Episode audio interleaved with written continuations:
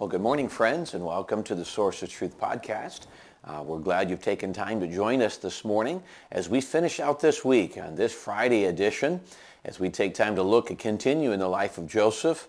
And uh, so we're glad you're with us. If, as you're turning to Genesis chapter 39, we'll be there in just a moment.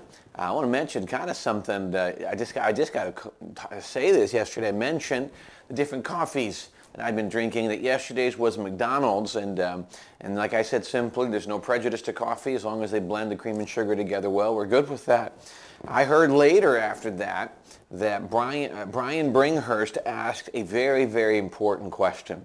And I say two things. The question was, where are the french fries?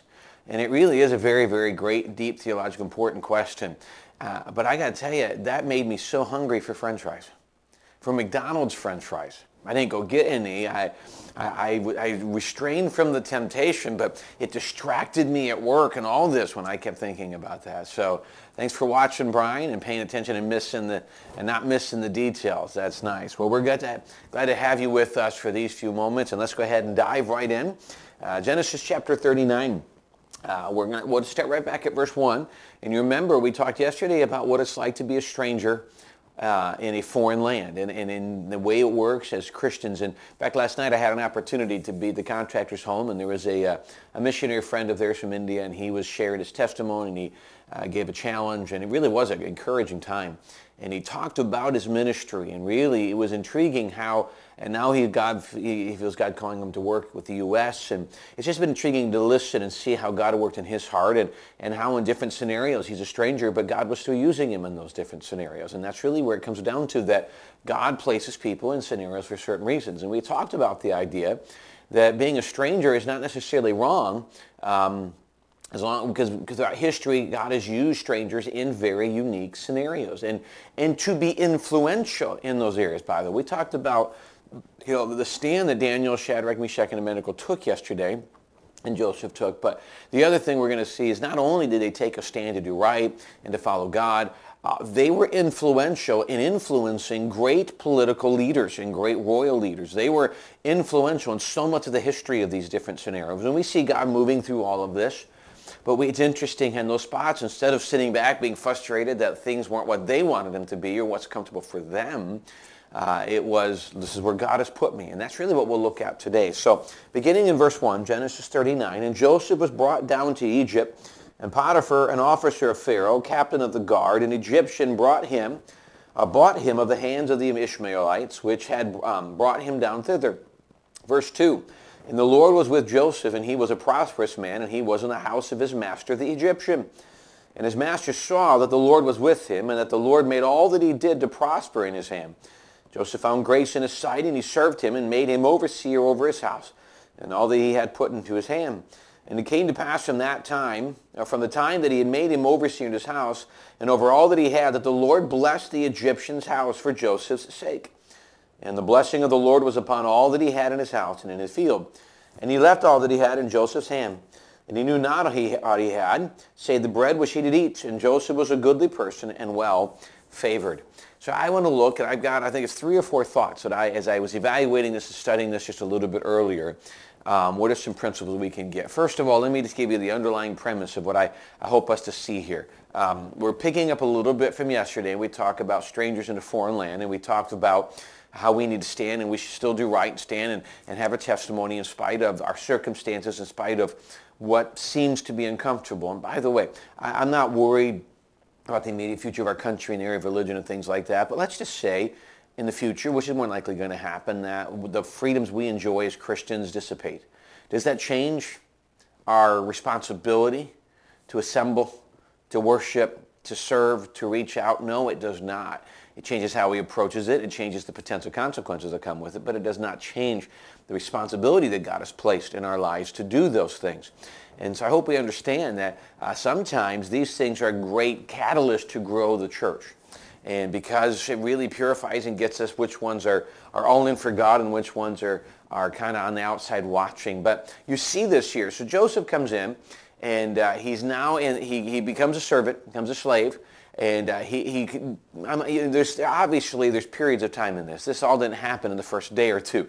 There's periods of time as he comes in that his master begin to watch him and begin to watch his character and begin to watch his testimony and begin to see his work ethic and, and his relationship with other slaves. And, and there he was moved up and he seemed obviously to be above the average person they would have in. He seemed to be trained. He brought him in and, and started giving him greater opportunities and greater responsibilities. But how this all happen?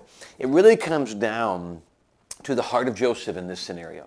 We'll go back to the dream. We'll, we'll, go back to the original dream where God told him one day this would happen. And whether Joseph said these are all just kind of um, times for me to wait until God does it and it'll be in a different spot back in Canaan, whether it's going to be here, I'm not sure. Joseph sat there and thought, man, one day I'm going to rule in Egypt. I'm not sure that went through his mind. What I can tell you is that that promise was something that, that Joseph held to and said, God's in control. He knows what he's doing, and I'm just going to rest in his promises. And so instead of complaining about how this can't work to fulfill God's plan or his dream or what he really believes or how he believed it would be fulfilled, he decided if God has me here, then this is God's will for my life. So I'm going to do my 100% best here. And yes, that means to honor pagan people. I mean, I, there is no history of the Egyptians and, and, and you know the Jacob's family fighting, but they they were very different in their religious thinking, political thinking. They couldn't have really been any more different. And Joseph says, I'm just going to do my best. And I'm going to do a hundred. I can get mad at the guy. Maybe I don't like how he treats other slaves or how he treated me, but I'm going to do what I know is right. And it's such a drastically important thing to say and understand. It's the heart condition. And so because Joseph recognized that if God has me here, this is his will for my life. For now at least. And we know he transitioned him from there to, you know, to prison and then from there to the palace. And so uh, this is where God had him. This is where God had him on purpose. And he says, so I'm going to stay here and I'm going to be in the center of God's will and I'm going to focus my attention in the center of God's will and I'm going to do my best. So in verse 2, the Lord was with Joseph. The first thing we're going to see. If when God moves and puts us places that we're willing to say, for now, in this part of my life, this is where God has me, and I'm going to do my best. I'm going to trust in God, and I'm going to just serve to the best of my capacity here. We see in verse 2 that the Lord was with Joseph. That's something that we can be promised, that God is with us, that God will be there, that God will walk with us, that God will help us, that God will encourage us. Is that not really what the greatest desire is? You know, I, I, I reflect back upon the last year, and to be honest, for me, and it was more than just a pandemic and all the other stuff. There's a lot more eh, eh, that happened in our church and stuff. And I look back on it and what it was like for me to only preach to cameras instead of doing this as just a daily thing and, and to try to reach and encourage people. And uh, just, just so much that God did in my life to draw me to him and to help me to grow closer to him and all those things. And, you know, what can happen is, it, what happens now is our, our, for many people still, the way we do church is different than they're used to and, and, and what the, maybe what their identity was and what they thought, what they were comfortable with. And, and it, it's true that that does. And God will use those things, by the way. God can kind of pull those things out of our life to, to bring us back to an identity in him. I've been reading a book put out by a friend of mine entitled uh, Stop Trying. And it really talks about finding your identity in Jesus and the gospel uh, gospel-centered life and, and understanding that it's not about me performing and doing. It's about watching what God wants to do in my life. It's a great book. I encourage you to get it. It's called Stop Trying. You can get it on Amazon and uh, Barnes & Noble, places like that. Uh, but as I've been looking at this, it's a great reminder that sometimes God brings scenarios into our lives that we say it's harsh, it's rough, but yeah. And he does this to tear down those things that hinder what he wants to do in our life. They, they take away the negative. They take away the performance base. They take away our pride. They take away our desire. We feel like I have to do this and I have to do that. And, and they puts us in a, in a centered way to realize that really what we should be doing is saying, Lord, I want to be in the center of your will and I want to do what you want me to do. And in doing that, we see that, I, Lord, yes, what I'm used to doing. You know, the, type of church or type of this and uh, visitation or all the things I used to do. You know, I, I listen to pastors all the time and just say that a lot of what we did before, for the longest time, was you can't even do, and now it's, it's even more complicated. You can't go visit hospitals. There's a lot of different things that are kind of part of what was expected of us that you just can't do anymore and you have to kind of rethink the whole thing. Well, you can sit back and say, well, I'm just going to wait until it's all over, or you can say this is a season of life and what am I going to do with it? How do I, how do I encourage my family and grow closer to God in this season of life? Joseph said, you know, I'm, I'm just going to do my best as a slave. I don't like being here, but I'm going to do my best as a slave. Um, and you can't even say, because honor my name, my father's name, because no one would have recognized it at that point. I'm going to I'm going to do my best for God. And in that, we see in verse 2 that the Lord was with Joseph. Such a powerful, important truth. But then he continues to say, because of that, he was a prosperous man. He prospered in just in everything he touched. And, not, and yes, because he was smart, he was wise, and he used that wisdom. But because, and what we see is more than just his own knowledge, that because God was with him, Joseph became prosperous.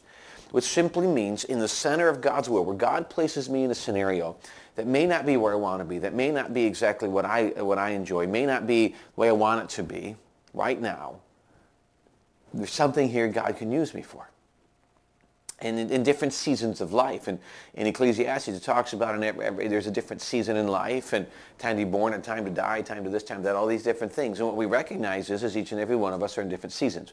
Where we are right now, in the beginning of 2020, 2021, in this time, is a different season. It's a different season of life. It's a different season of marriage. It's a different season of parenting. It's a different season of being a teenager. It's a different season of ministry and church and a different season of walking with God. And there's nothing wrong with it. How, how do I prosper? How do I grow? Well, I have to submit to the fact that this is where God has me. And if I submit to where God has me, then I can grow in him and let him prosper me. And then he, it says, and he was in the house of his master, the Egyptian. So he, he was a servant, and, God, and, and the guy saw him and brought him in and started watching. And because Joseph did what was right and honored God in this uncomfortable scenario, the master brought him and put him in the house. Simply means he got moved to a great level. We can kind of say administration. He was moved to an upper level of slavery. He was no longer outside in the fields working in the uh, heat of the day, things of that nature. Now he's in the house and he's doing, you know, nicer work or fancier work or things that way. And he was slowly working his way up the food chain, shall we say, in levels of authority. And we see. Go down to verse 3. And his master saw that the Lord was with him and that the Lord made all that he did to prosper in his hand. You know, it's interesting when I see this, here's what I see. That not only did Joseph have God's presence on him, and, and then we see that, that God prospered Joseph. A pagan man noticed the prosperity in Joseph's life. The pagan man noticed there was something unique about Joseph that made him special over all the other ones. And it, it, we see here that he noticed that the Lord was with him. There's something unique something special that Joseph had, that Joseph demonstrated, that no one else there demonstrated. What, what a testimony. That in the, the good scenarios I'm in, the bad scenarios I'm in, the, the comfortable situations, the uncomfortable situations, that what I do and where I'm going and what I'm trying to do, God honors, God prospers, blesses me to the point where unsaved pagan people, ungod, or just unsaved people will see it and say, you know, there's something unique. Now, I'm not condoning. Years ago, there was this big push, what we called, um, was it lordship salvation? I don't know, but um, lifestyle, lifestyle evangelism, that's what it was, where we didn't actually tell people about Jesus. We didn't invite them to church. We didn't do any of that. We just lived a good life and assumed that if they really wanted it, they would come ask us what was different about us. Now, um, you know that's not going to happen how good of a life you live. It's just not the way it's that. God says go in the highways and hedges and compel them to come in. You say, I don't agree with that. Well, you're disagreeing with the Bible. I, again, we go back to the center of this. It's not a matter of, well, I don't like this evangelism. I don't like this. Can we get back to what God told us to do? Go tell. Acts 20, you should receive power. After that, the Holy Ghost is upon you. You should be witnesses unto me. And then he names three different, here and abroad is what he's saying. We look at this. God says, this is what I want you to do. What, what a powerful testimony. So I'm not condoning the lifestyle evangelism. But what I'm saying, though, is when we are willing at work, in our home, in our community, when we are willing to honor God in the things that in the place that God has put us and say, Lord, what are the doors you want me to walk through? What is it that you want me to do here? What is it you want me to do in this search? And how can I honor you? Doesn't he say, whatever thy hand finds to do with all thy might, whether therefore you eat or drink or whatsoever you do, do all to the glory of God, which means whatever scenario we find ourselves in, it is that God's put us there. It's, it's for his glory. How can I make it? How can I work it that way? In this case, we see the first two. I'll give the other two next time. But the first two things was that he God, God was with him. What a great, powerful truth, and that he prospered him, and that the unsaved world noticed the prosperity. The unsaved world noticed something special in the life of Joseph. And uh, that is such a great truth, and I hope that we would see. Uh, by the way, I hope we don't say, I hope I sit back and say, God, please bless, you know, let people see that. And I think that, Lord, let me keep my mind focused on you and walking in you and allow the world to notice. Because when I witness to my coworkers and I witness to my friends and I witness to people, I want them to be able to see that there was somebody who was not fake. He was real. And there was something unique about them. There was a, a walk with God, a, a filling of the Spirit that was so different than any religion can ever offer. Well, thank you for joining us on this Friday. We'll finish up this thought Monday, and we really appreciate the opportunity um, to be part of your day.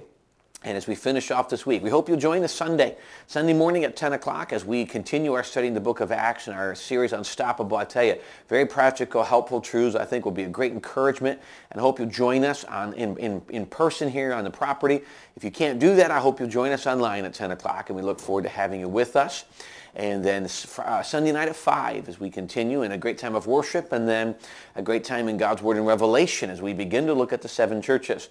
Looking forward just to a great time in God's Word and worshiping Jesus and having the Holy Spirit just teach us. And, and I hope you join us. And I hope you join us here if you can online. And we just look forward to how God will work in our midst this coming Sunday. We hope to see you there.